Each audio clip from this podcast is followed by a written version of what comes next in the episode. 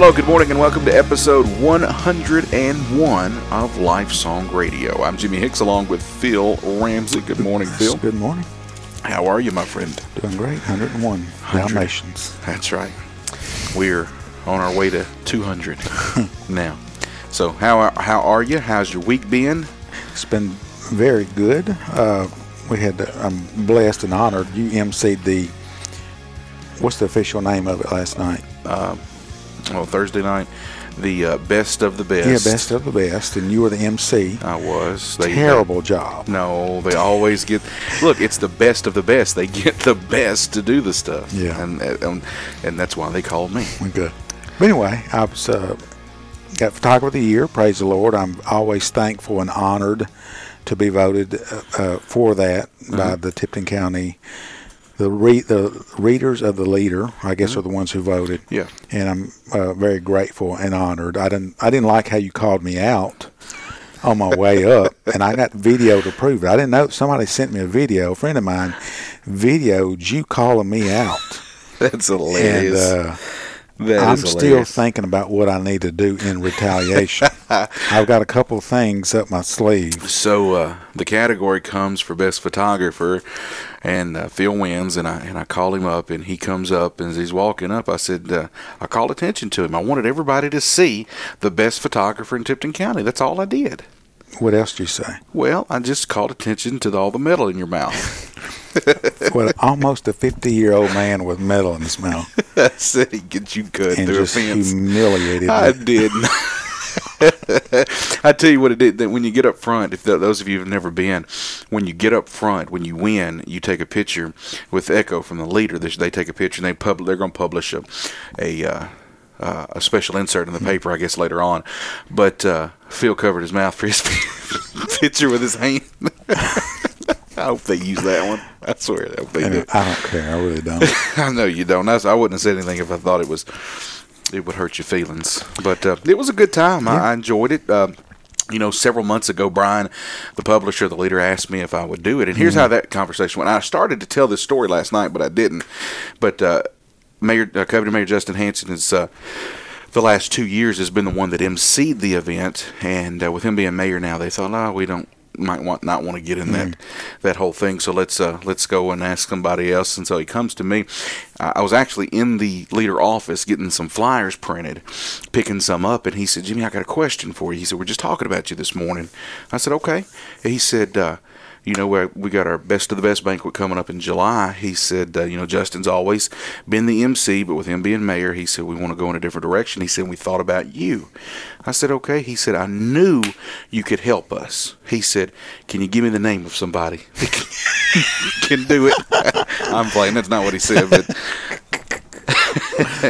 You're preaching today at Crosspoint. I am. Crossway. I'm not going to Crosspoint. Okay. You're just like Morgan Tanner. Crossway. Crossway. That's where I work, not Cross Point. All right, Jimmy's preaching this morning at Crossway. What are you preaching on? Uh, stewardship of the gospel. Stewardship okay. of the gospel. So let me ask you this question, and this is a question I posed on Facebook earlier this week. I'm gonna pose it to uh, to the congregation this morning. I'm gonna poll them. But uh, whose job is it, Phil, to share the gospel? Every believer. And and that's why I asked that question because I knew that would be the response from the majority of people, just like I anticipated it being the response of the majority of the congregation this morning. Every believer and, and, and, theoretically, it is every believer's job to share the gospel. That's absolutely 100% mm. true.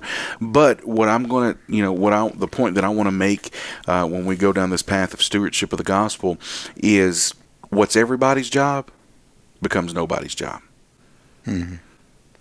Does that make sense? Yes. Whatever, what, what the thing that's everybody's job becomes nobody's job because we haven't taken it personally. Mm-hmm. And so, to answer that question, the, the correct way that a born again believer should answer that question is like you just said: Whose job is it to share the gospel? It's mine. Mm. We have to take personal responsibility. We have to know within ourselves. We have to attack the world in such a way that we believe that even though we know it's not to be true, because it is everybody's job, we have to work in a way that we that we believe that nobody will be saved and come to Christ unless we share the hmm. gospel mm. with them. So that's how we attack the world. And you can go uh, another, even go a step further. Everybody that I saw that commented 98% of the people were in agreement with it's our job. Second question, are you doing it? That's right. Have you done it?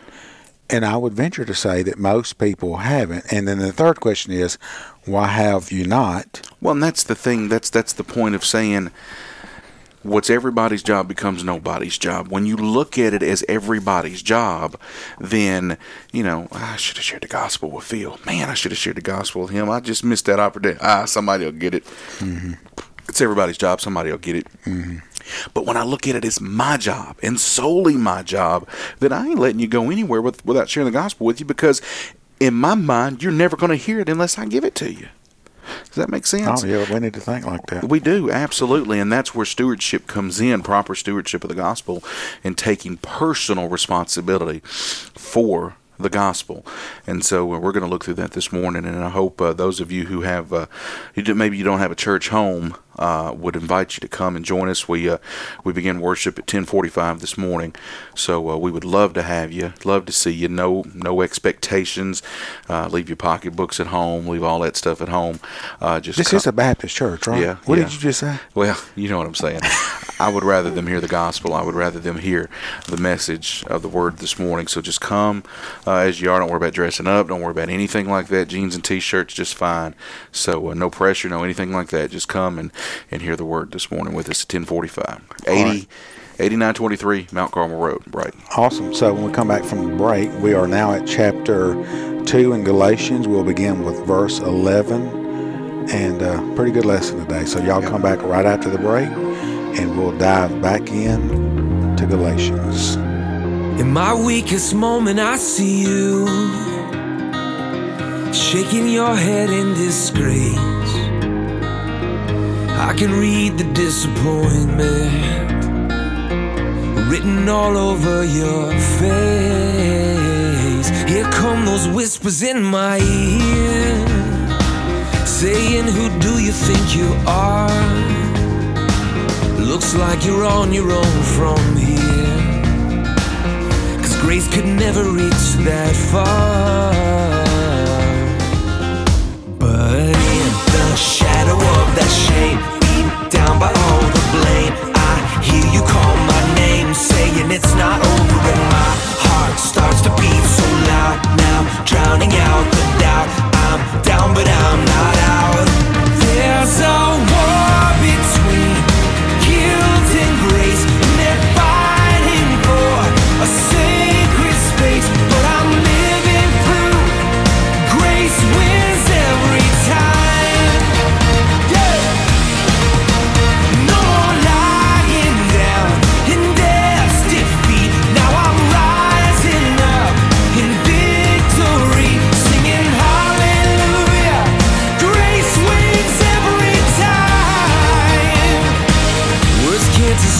way it feels when mercy floods a thirsty soul. The broken side begins to heal and grace returns what guilty stole.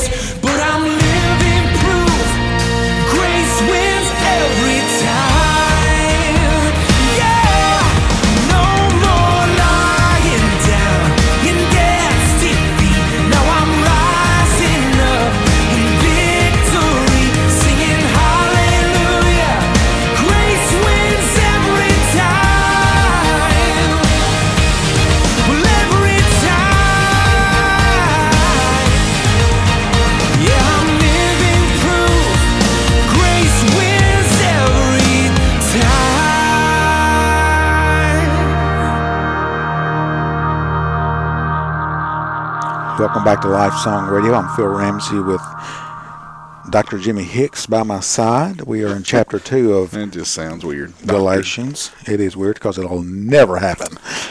No, don't don't don't be so quick to judge, my friend. Uh, so, Jimmy, start with verse 11. Let's just, just for a few seconds, look back at last week and just kind of set the stage for, I would, really, you're not setting the stage because it's two different events, but last week, how would you sum that up? How would I sum last week up? Well, I would say that last week we talked about uh, where where Paul uh, went. Uh, he he was opposed by the um, by by the Judaizers, uh, and so they said, "Well, you need to go up to to Jerusalem. You need to go up before uh, the." The, the council basically you need to go before the Apostles. apostles is the word I was looking for you need to go before them and you need to get straight that you got to be circumcised because you're wrong And keep the law. yeah, and so he goes. Uh, he goes before him, but he doesn't go trembling and anything like that. He's very confident in the gospel that he's been preaching because he got it from Jesus. And so he goes before them. He speaks his piece, and they say, "No, he's right." Basically, shoot the uh, Judaizers right in the head, and said, "No, he's right, Bubba. Yeah. Uh, y'all are wrong." and uh, gave them the rod hand of fellowship. Yeah. He went back to the churches and read the, you know, that The letter. yeah, that he was right. It's just absolutely shut the mouths of the Judaizers at that point. At that point, But they will rise again or try to. So the, the grace, the message of grace, uh, Paul was preaching was verified that it was the identical message that they were preaching also, and proved the Judaizers wrong. So Yeah. now we're coming to uh, verse eleven, and I don't know how much time actually elapsed. elapsed between these two events. I think there had to be. It wasn't like the next week. I think there was a period of time uh, when all of this is taking place. So let's just dive through it. Let's read 11 through 21, and then we'll go back and start breaking it down. All right, uh, Galatians chapter 2, verse 11. But when Cephas came to Antioch, I opposed him to his face because he stood condemned. For prior to the coming of certain men from James, he used to eat with the Gentiles. But when they came, he began to withdraw and hold himself aloof, fearing the party of the circumcision. And the rest of the Jews joined him in hypocrisy, with the result that even Barnabas was carried away by their hypocrisy. But when I saw that they were not straightforward about the truth of the gospel, I said to Cephas in the presence of all, If you, being a Jew, live like the Gentiles and not like the Jews, how is that you? How is it that you compel the Gentiles to live like the Jews? We are Jews by nature and not sinners from among the Gentiles. Nevertheless, knowing that a man is not justified by the works of the law, but through the faith in, G- in Christ Jesus, even we have believed in Christ Jesus that we may be justified by faith in Christ and not by works of the law, since by the works of the law shall no flesh be justified. Mm, that's big. But if while seeking to be justified in Christ, we ourselves have also been found sinners, is Christ then a minister of sin? May it never be. For if I rebuild what I have once destroyed, I prove myself to be a transgressor. For through the law I have died to the law that I might live to God. I have been crucified with Christ, and it is no longer I who live, but Christ lives in me. And the life which I now live in the flesh, I live by faith in the Son of God, who loved me and delivered himself up for me. I do not nullify the grace of God, for it for if righteousness comes through the law, then Christ died needlessly. Big time. My favorite text in the Bible, Galatians two Yeah. twenty. We'll chew on this for 15 years. But oh anyway. my gosh. Let's uh, let's open up in prayer. Dear Lord, we thank you for this opportunity to study your word. We just pray that your Holy Spirit be here with us and walking with us through the text. And we just we just praise your holy name and we give this time to you. It's in your Son's precious name that we pray, Jesus Christ. Amen. Well, Jimmy, we have an issue. We have a big issue. They started a long time ago, and this whole lesson is, or le- the text is justification by faith alone.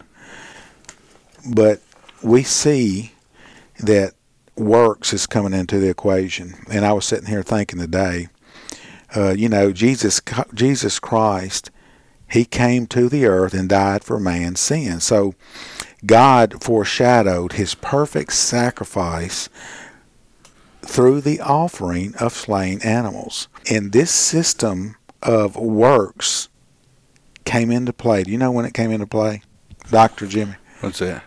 The system of works. When did the system of works come into play? Or that's easy, Cain and Abel. Absolutely. Yeah. Absolutely. So a long uh, time ago. These sacrifices were only outward. They were symbolic acts of obedience. And unless it was unless you had it with a humble heart, a contrite heart, they weren't acceptable to God. Just like you said, Cain and Abel. What did Cain do? He offered a sacrifice of works yeah. from the, the fruit of his labor. Yep. And Abel did a blood sacrifice. Abel sacrificed with faith, whereas Cain depended on works. And from that day forward, it's been a struggle, really, within the church of of works and faith. Right. Are you justified by what you do? or are you justified justified by faith? Mm-hmm. Now, I will say this: you really don't have one without the other. Faith without works is dead. Works is evidence that you have faith. This this Satan strategy of incorporating works into this equation has has started. It started in Genesis, mm-hmm. and we see it all throughout church oh, yeah, history. Absolutely. So really, if you think about it, at no time in history has a person ever been saved by his own merit. Yeah. Nothing that he's ever done has saved him. Uh, before and during the time of the Mosaic covenant, men were saved by faith alone. Uh, you got Abel, you got Enoch, Noah, Abraham, Sarah, who else? Isaac, Jacob, Joseph, hmm. Moses, Rahab. I mean, all of these folks were saved by faith. Oh, I mean, Rahab was big too. Yeah. Ooh, oh, it was crazy. Rahab's. That's a whole other lesson. Yeah. And uh, so these Judaizers, they, they they were not teaching uh, even Old Testament doctrine, but the doctrine of Satan.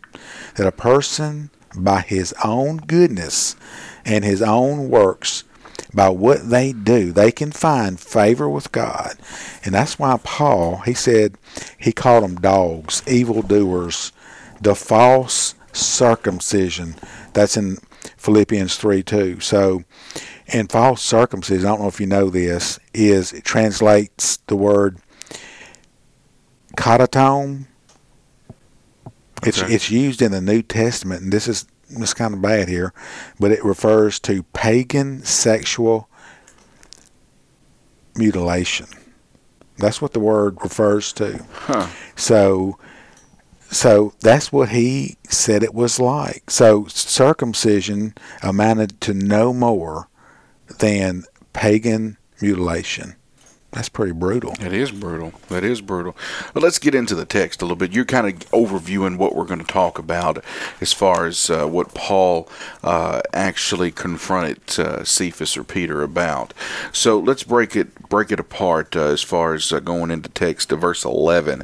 Um, so here we see that uh, it "But when Cephas came to Antioch, I opposed him to his face because he stood condemned."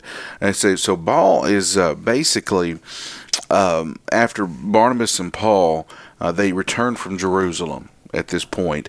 Uh, and then uh, later on, and, and, you've already said, you know, we don't really know how much time had passed by the mm-hmm. time Paul come back from Jerusalem, where he stood before the council and, and, and said, This is my gospel, or this is the gospel that I'm preaching. And so he comes back to Antioch. Well, then Peter, Cephas, later on comes to visit uh, Antioch. Uh, he comes to visit the believers. And while he was there, can I, while you finish your sentence, he had to, he had to been there for a while. I mean, it ain't like he just came and met with them and ate for one meal, and then something happened. There has been a period of time Yeah, here. yeah. So it's how long I don't know, but Right. it's, it's been a while. And so after that, you know, Paul and Barnabas uh, went home, or they went back to Antioch, and uh, and so later on, Peter came came. He came to visits, and uh, when he did, uh, he apparently just behaved in such a way that that Paul was compelled to to rebuke him. Rebuke him right to his face, and uh, and here's the interesting thing. Here's the interesting thing that that we see from this. Even though they're on level playing ground, when when Peter or when Paul goes to Jerusalem to stand before the apostles, he goes and he's face to face with Peter as an equal, right? Mm-hmm. Well, now he's face to face with Peter as his superior. Morally, as his superior, because he's rebuking him mm-hmm. for what he's done. So, I mean, it's big. Well, he, here's here's what's happening. Peter is Peter is there. He is fellowshipping with the Gentiles. He's eating with the Gentiles. He's done away with the law. He's saved by God's grace. He's justified by faith. He is living the church. He is living according to God's grace. And so when Paul comes and he sees what what well we're going to get to that but Okay. but but the the background is man peter's right when when he's he's eating with the gentiles he's living everything he's preached he's living by. There's no distinction now between jew and gentile. We're all saved by grace. There's one body one church one faith. And then when peter comes something he noticed something had happened. And we're going to get to that. And he like you said, said when Pete, when Cephas came to Antioch, I opposed him to his face because he stood condemned. For prior to the coming of certain men from James, he used to eat with the Gentiles. But when they came, he began to withdraw and hold himself aloft, fearing the party of the circumcision. So, what here, uh, men from James. What does that mean? Well, James, who is James? That's who that when when Paul went back to Jerusalem and met with uh, the apostles, James was right there with them, and they all agreed what Paul was preaching was right. So when these when these Judaizers come from James, my question is. Did they really come from James? We do know that James struggled with his life with some of his traditions. You were always bent towards what we grew up with. Don't you agree, Jimmy? Yeah, We yeah. always, even after being born again, we always struggle with reverting back to what, to what we once were before we got saved. So even James kind of struggled with with reverting back sometimes to some of the customs and traditions. But I think it says they they came from James. I think they were lying when he. Uh, I'm right. It just hit me. This is crazy. Think about this. I always look at things and try to put in everyday situation. But Peter, when he got there, was was was doing it right. Fellowshipping with Gentiles, eating with Gentiles. What does that mean? He was not observing the strict dietary laws of the Mosaic law. So look, he was eating stuff. So he was he was obedient. When the men from James came, guess what? He withdrew. Mm. Okay, and here's the deal. You ever watch Grease? The movie? Yeah. Yeah, John Travolta. yeah. What's and what's the girl's name? I, I don't. I didn't watch it that you weren't close. even born yet. Not young, th- but uh, Olivia Newton-John. Yeah. You remember that summer when? Did you ever see the movie? No. You, I saw pieces of it, parts and pieces of it. My wife did. That's her favorite movie. well, you need to watch it with her. Y'all spend some good time together. But John Travolta, who was a cool guy, he was kind of in a gang. But that summer, he spent at the beach and he met Sandy, Olivia Newton-John. And guess what? He was with her hanging out. He wasn't the tough guy with. All right, so John Travolta, the new school year, uh, they separate. They come from different places. John Travolta goes back to his school, back to the gang member, and then Olivia Newton-John. He didn't know this, but she was transferred to his school. And so when he saw Sandy, Okay, he freaked out. Mm. Okay, she saw she saw somebody who appeared to be an hypocrite because this ain't the same Dude. guy I had on the beach. And and and what did he do when when when he was he withdrew and went back? So Yeah. Does that make any sense? It does. It does. It does. I guess you got to watch the movie. No, but it, but it makes perfect sense. It makes perfect sense. And if you look at our text, uh, in, in light of it, uh, forgive me, Lord, for bringing grace in on that's, the a, script. it's a, that's okay. It, it, it, uh, for a lot of the old people that are listening, it, it, it made perfect sense to them. But uh, he did eat, uh, where, he says he ate with the Gentiles. That's an imperfect tense in the text, which means that it was his habit to eat with Oh, the yeah. Gentiles. It was his habit. So before the Jews showed up from Jerusalem, he Peter regularly ate with the Gentiles, and he obviously saw no problem with it. Obviously, not at all. And, and, and if we remember that these Jews from James, and this is where we get to a little more. Um, um, a little more in depth, I guess. These Jews from James were Palestinian Jews, all right? Now, the Hellenistic Jews, like Barnabas and Saul and the others in Antioch, they lived among the Gentiles and were more open to association with the Gentiles uh, than the Palestinian Jews. So pre- Peter had previously, even himself back in Acts 11, uh, he was uh, condemned for associating with Gentiles even back then. And so he began to withdraw. He began to draw back, and again, that's imperfect. It means he began to draw himself back. Uh, so uh, when uh, when James and these Palestinian Jews come and they see him associating with the Gentiles, their nature is not to associate with the Gentiles. And so uh, when when Peter sees that, or when they come, Peter knows that, and so he begins to slowly draw himself away. And Paul was like, "Uh." uh uh, that's you being a hypocrite, man. Mm-hmm. Basically, Yeah. Said he opposed him to his face because he stood condemned. Condemned not meaning lost in the sense of losing your salvation, but condemned meaning guilty of sin.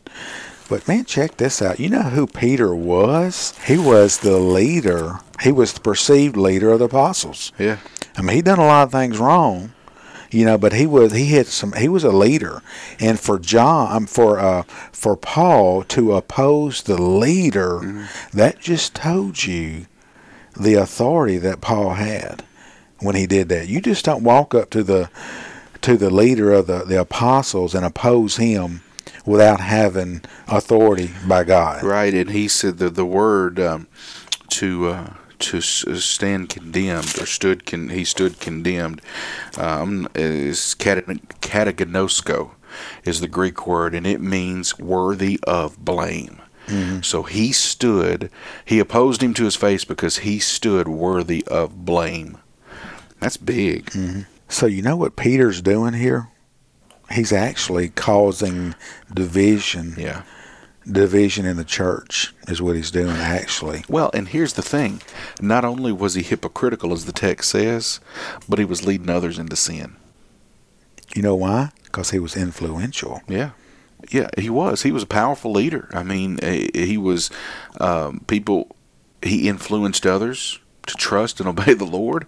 I mean, he was, like you said, the, the looked upon as the lead or top apostle, uh, the leader amongst the apostles. But in this particular case, he dishonored the Lord.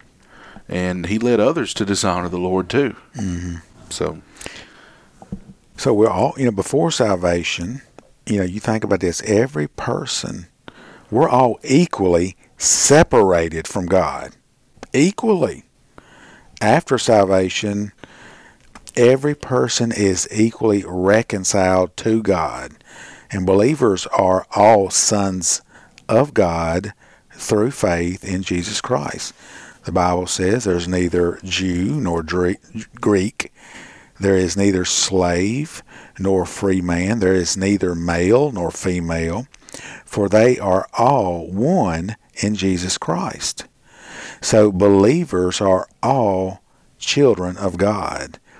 Uh, I was listening to a sermon this past week. Tony Evans, you know Tony Evans, right? yeah, in Dallas. Yeah, I mean, he just had a great message, and he was talking about how we put labels on Christians. Like, you know, let's go from a racial. Uh, I'm a white Christian. I'm a black Christian. You ever heard this one?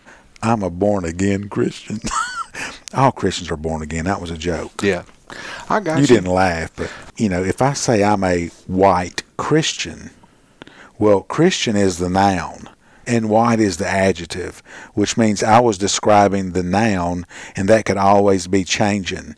No, we're all Christians. There's no adjectives that describe us.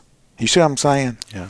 Do you, I'm Yeah. not- but we we divide by putting adjectives on our description. Mm-hmm. When God, when instead of believing who God says we are and living in obedience to who He says we are, which is we're all equal in the sight of Him, we're all the same. There's no, there's not a male nor female. There's not a Jew nor Greek.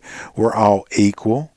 So we need to quit dividing amongst the body. Yeah. Peter is dividing. Why?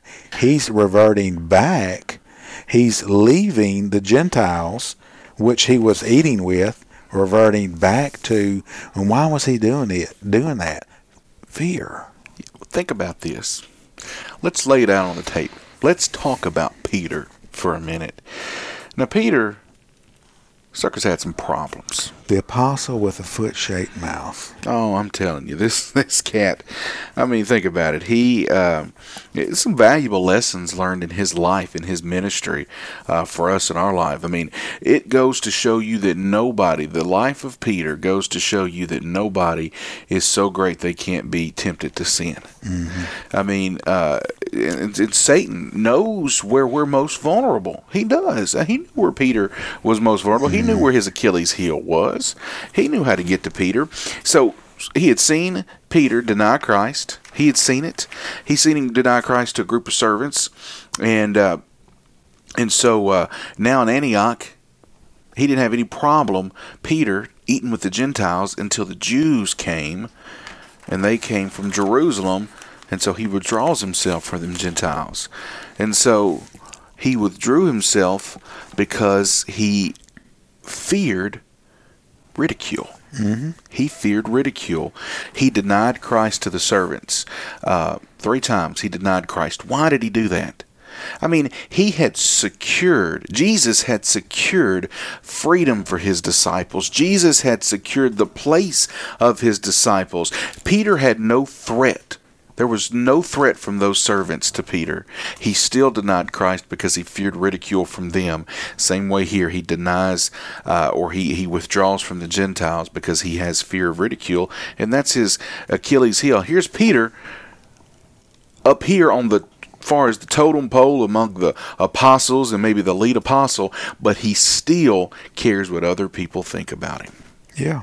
And because he feared that, the message of the gospel was not destroyed, but it was hampered for a season. Hmm.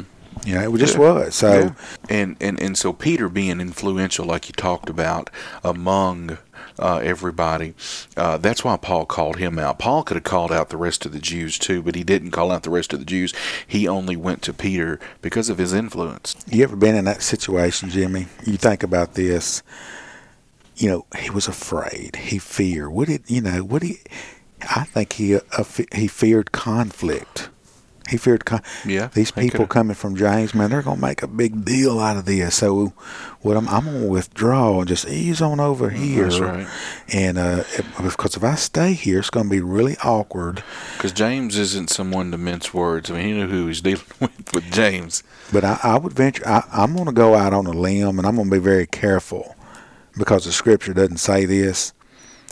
I'm going to say there's a good chance that these Judaizers aren't coming from James; they're lying because they because Peter was at the council with James, and James confirmed his message. Now the Judaizers are saying they're coming from James, the one who just confirmed his message. So I think there's a good possibility that they're lying, and when they're coming, uh, he he's uh, Peter's scared. It's going to be awkward. Uh, they're going to make a scene.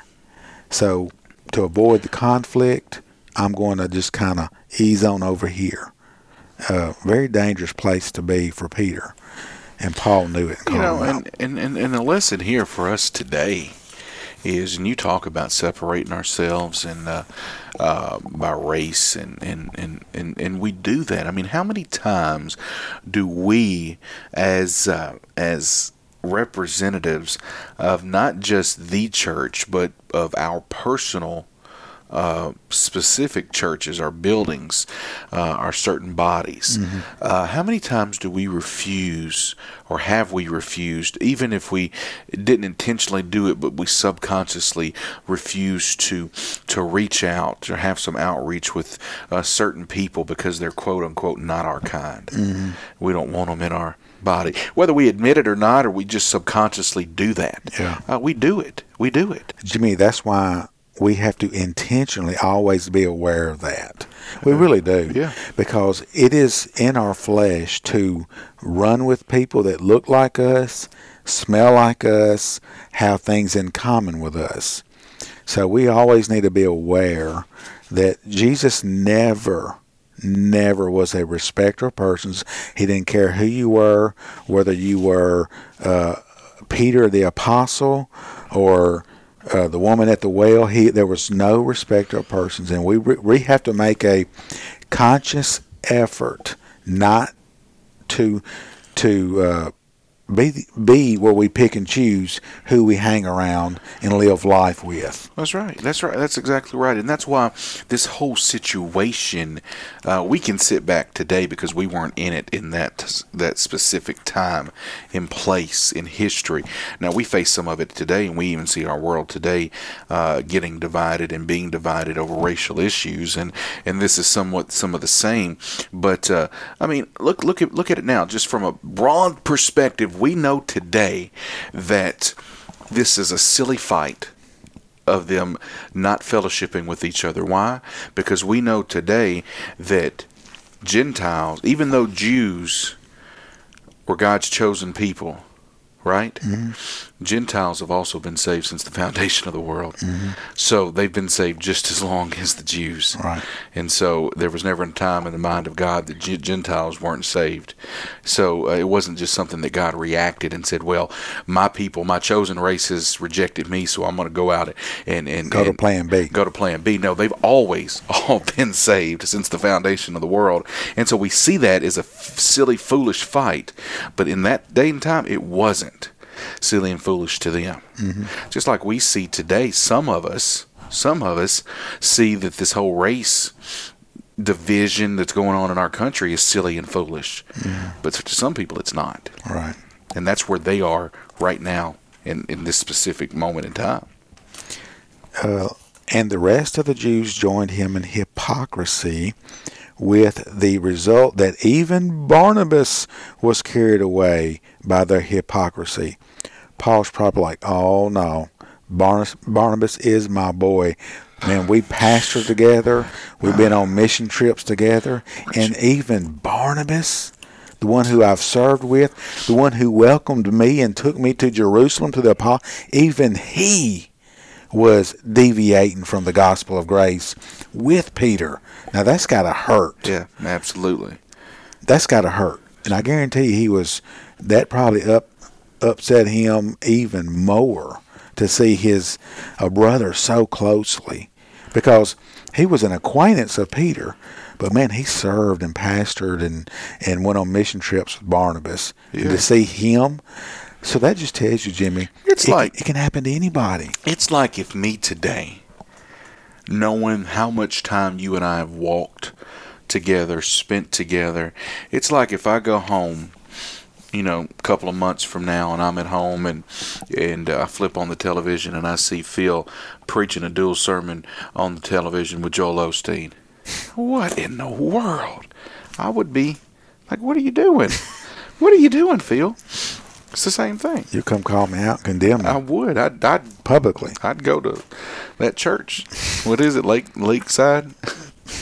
What is Lake, this? Lakewood. Lakewood is that his church? Uh, anyway, that's I'm, I'm being funny, but it's the same. It's the truth. I know the real gospel's not being preached by Joel Osteen, and so if I would see a brother of mine uh, fellowshipping with him uh, in a way that in a way that was showing approval to the gospel or lack thereof that he is preaching, it would hurt. It would be like, man, what are you doing? You hypocrite. Exactly. So that the Greek term behind hypocrisy uh, originally referred to an actor wearing a mask to indicate a particular mood or type of character. A hypocrite is someone who, like a Greek actor, masks his true self. That's what they were doing. So, but this affected if you read in uh, I think it's in Acts 15. Uh, let me see if I can pull that up. Th- This possibly could have affected uh, Paul and Barnabas a little bit later. Uh, it says in Acts 15:37. Now here it is. And Barnabas determined to take with them John, whose surname was Mark. But Paul thought not good to take him with them, who departed from them from I can't say that word, and went not with them to the work. And the and the contention was so sharp between them that they departed asunder one from the other. And so Barnabas took Mark and sailed unto Cyprus. So there is some contention with Paul and Barnabas, and I don't know if it's it had something to do with what Barnabas was doing here, but it very well could have caused some tension and Yeah. and some possible Well- distrust. Well, it's like this. It's like what I just gave you, that example that I just gave you. If I witness that, a brother that I've walked with, that I have uh, studied with as deeply as you and I have studied together, and then I witness that sometime later, it's going to cause some tension and distrust. And, you know, even if there's a reconciliation, in the back of my mind, it's always going to be like, you know, That's that sucker. what is he really thinking? You know, why did Yeah. he do that to begin with? Am Yeah. I, can I ever trust him fully again? Yeah. Yeah, yeah, I can understand that. So I got a couple points that that I've gotten from from what can we learn from Peter's failure here at Antioch. First, we can learn that that even gifted ministers can commit serious transgressions. Yeah. Nobody, nobody is beyond sin and doing something that's terribly, terribly wrong. Mm-hmm. So it happened to Peter. It can happen to Jimmy. Never, and I tell, never say never. That's right. Never, never say never. That's right. You're 'Cause it can, right. look, if it can happen to the to the lead apostle, the leader, it can happen to Philip Dean Ramsey, and And it has multiple occasions. But but the point is taken. Well yeah, taken. yeah. And second, we learned that faithfulness involves more than believing the right doctrine. Right doctrine without right behavior always leads to hypocrisy. That's right. Uh, third, uh, we can learn that that uh, truth is more important than outward harmony and peace. Think about that for a minute. Truth is more important than outward harmony and peace. So, what does that mean? I mean, sometimes when there's things that have gone wrong, what we try to do is keep the harmony when we should be more focused on Truth. walking and keeping the truth. That's right. But if we address the truth, that creates disharmony and there's conflict, and we always run from conflict. So we need to deal with it as hard as it is. If I'm out of step with the gospel, as bad as Jimmy doesn't want to come to me and, and deal with it, we need to stick with the truth. That applies to our lives. That applies to our our church lives in the body with other believers. We can't run from that. Yeah. Jimmy, another thing that we can learn is that falsehood is not to be ignored. Think about it. What Peter was doing was in the public. This sin that was being committed was a in a public sin. When I say public sin, is the the scripture says I'm reading in 1 Timothy five twenty, them that sin rebuke before all, that others also may fear. So when when there's a a sin that is public, then if you now there's times when you deal with sin with individuals and not in the public, but when there is a public sin, then then you have scriptural uh, permission permission to rebuke and to confront in a public way, and not to do that. Not to do that. What you think about this? If there were a group of Christians, let's just and let's just can we use Jimmy as an example? Jimmy was a part of a group of Christians, and Jimmy did crack cocaine in the public arena. Everybody saw it. What if the people that saw it said, "Well, look at there." Jimmy's doing crack cocaine and he's a part of the church and they're not even doing nothing about it you know so but if he was if it was dealt with publicly they would know that it was dealt with Mm. do you see what i'm trying yeah to say I, I do I do but if you don't deal with it then it's almost okay Well, and, and, and, and I guess to to um, expound on that a little bit, it's it's also in a sense of uh, you know taking a look at Peter being so influential, and especially if you have a person that influences other believers. Um, then and, and they're making comments publicly, uh, you want to rebuke them publicly so that these other believers that they've been influencing influencing can see hey they're being rebuked he's being rebuked from uh, he's being rebuked because of the things that he has taught us so therefore in a sense we're being rebuked or not being rebuked but more so retaught does that make sense Yeah. In Paul's heart, when he's doing this, it, it isn't to to slam him and disgrade him. It is to restore him back to the gospel. Yeah, I mean, and basically, if if we if we jump into the next verse, verse fourteen, Go ahead. he says, "But when I saw that they were not straightforward about the truth of the gospel, I said to Cephas in the presence of all, If you, being a Jew, live like the Gentiles and not like the Jews, how is it that you compel the Gentiles to live like the Jews?" And so, what he is saying here is that uh, what we're talking about is is is, is his public confrontation of uh, of Peter Let me read this from Augustine. It is not advantageous to correct in secret an error which occurred publicly, unless the public sin of a behavior is dealt with publicly, people will think the church does not take sin seriously and therefore gives tacit approval of it. A church that does not discipline sinning members, including the most prominent members, loses its credibility because it does not take seriously its own doctrines and standards. A child who is not disciplined when he does wrong soon concludes that his parents' standards are not really very important because they are not enforced.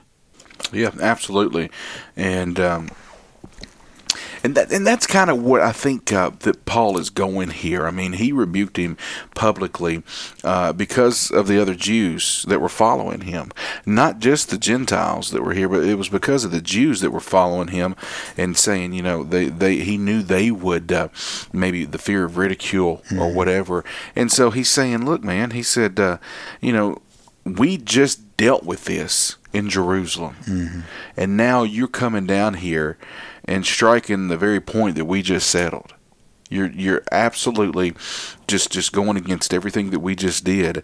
And so um in his mind, Paul is thinking, "Oh, what is he doing? Is he, is is i- i- you know, if we together just came to an agreement that the gospel we are preaching, that, that I, Paul, am preaching, and that you, Peter, are preaching, and that they that it's correct. If we are saying we just settled this, that that, that we can't be saved by works of the law, then why are we are why are you opposing this on the Gentiles? Hmm. Why?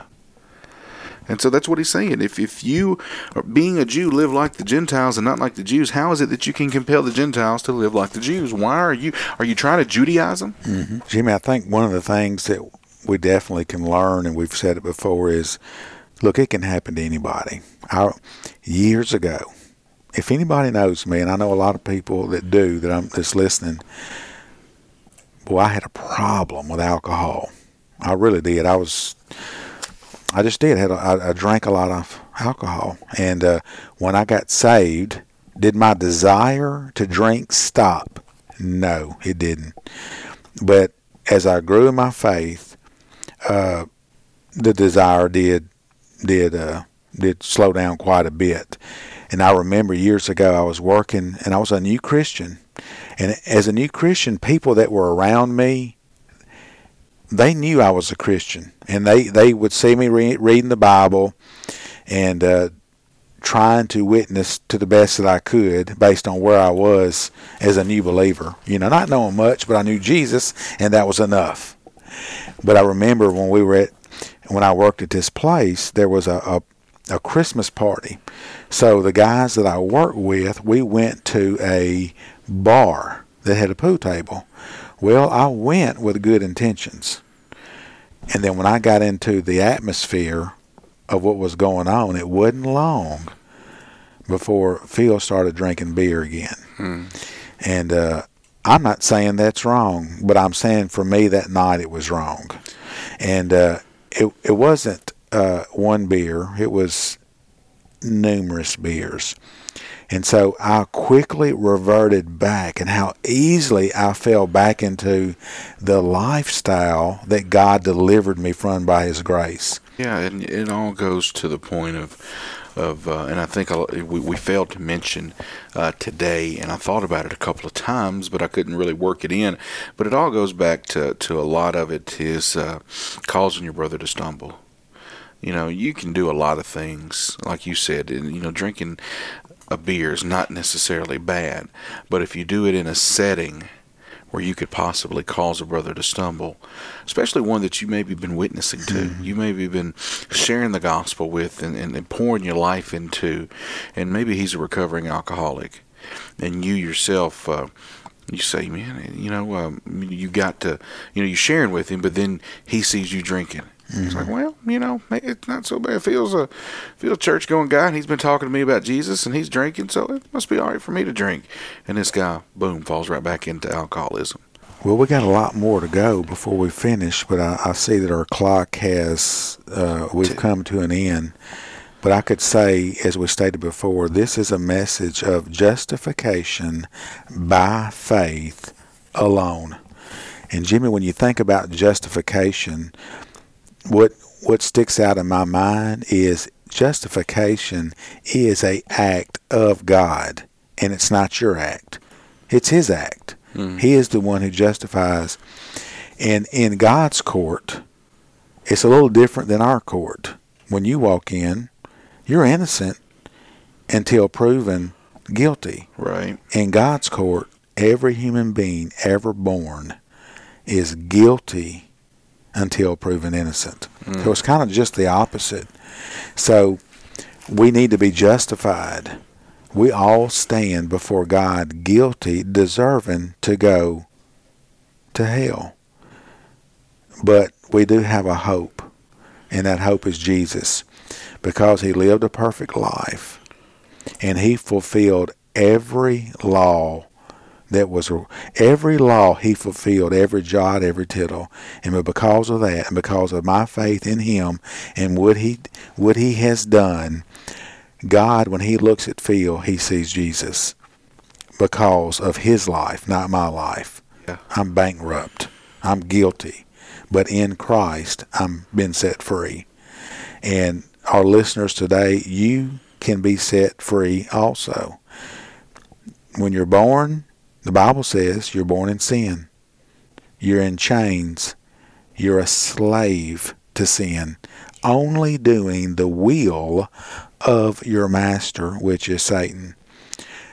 So I remember in my life when I was in that situation, and then God, by His grace, set me free, justified my life because of the faith that I had in the Son and what He done, the finished work that He had done.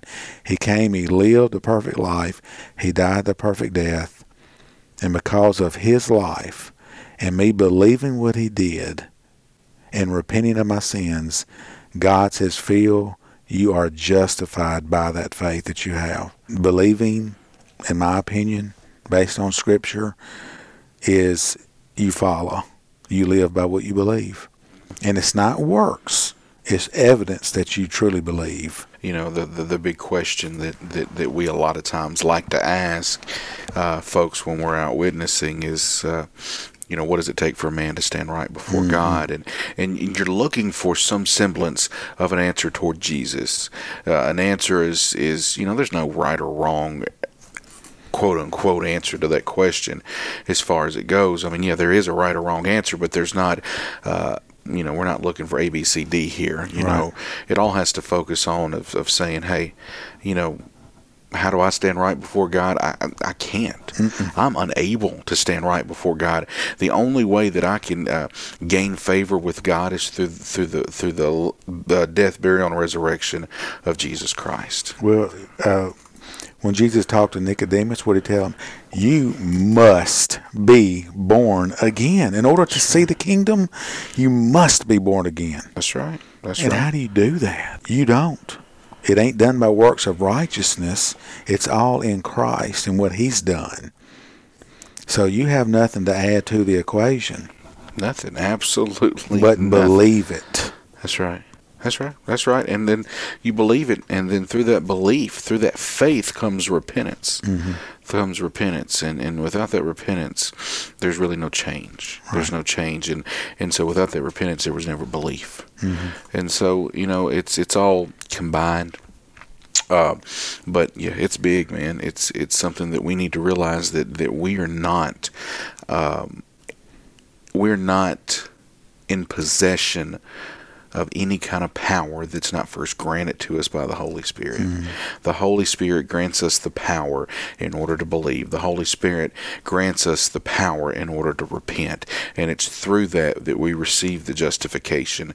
We receive first the faith, and then comes the justification. And it's all given to us by the Spirit. Yeah. So one verse, Gene, that just kind of sums it up for me is Romans 3.28. Therefore, we conclude that a man is justified by faith without the deeds of the law. That's it. Mm. We're justified by faith. Father, we love you. Lord God, thank you. God, I just thank you so much that uh, that you are in control. You are sovereignly in control of every aspect, not only of our lives, but every aspect of everybody's life and everything that goes on on this planet. Father, we can't do it without you. We are powerless without you. We think we can do it on our own, but Father, that's nothing but pride. That's nothing but pride that you call an abomination that, that is just. Uh, that is just filth before you, Lord. And so we repent of our pride, God, and we just thank you that you are in control of every bit of it. And Lord, I just I just want to I want to pray to you now that uh, that your word says that that that you come that Jesus come to seek and save the lost. And Lord, I just pray that uh, they come to you in repentance. They believe upon the name of Jesus and they are become a, a child of God today. Father, I pray these things uh, wholeheartedly in the holy, righteous, and beautiful name of Jesus. Amen. Amen. We'll pick back up with. We'll be back in chapter two, and we'll wind that up. If it gets a little crazy, we might even jump off into three a little bit. Uh oh, don't get no. You're getting dangerous now, Phil. That's it. All right. So we will see you back here bright and early next week. I do want to remind you before we get out of here uh, uh, to, to, check out the podcast on our website at lifesongradio.com. If you want to, if you want to point somebody in the direction of our show, just send them to lifesongradio.com. The latest episode and and uh, older episodes are always available there. You can check out the podcast on iTunes as well. Uh, just search Lifesong Radio uh, within the podcast app for iTunes. Uh, you can find us several different ways on Facebook. Facebook, Lifesong Radio, and uh, we'd always love to hear from you. You can go to lifesongradio.com and click on Contact Us and uh, send us a message. If you have any questions, you want us to pray for you, or anything like that, uh, we just point you to lifesongradio.com. All right, we'll see you back here bright and early next week on Lifesong Radio.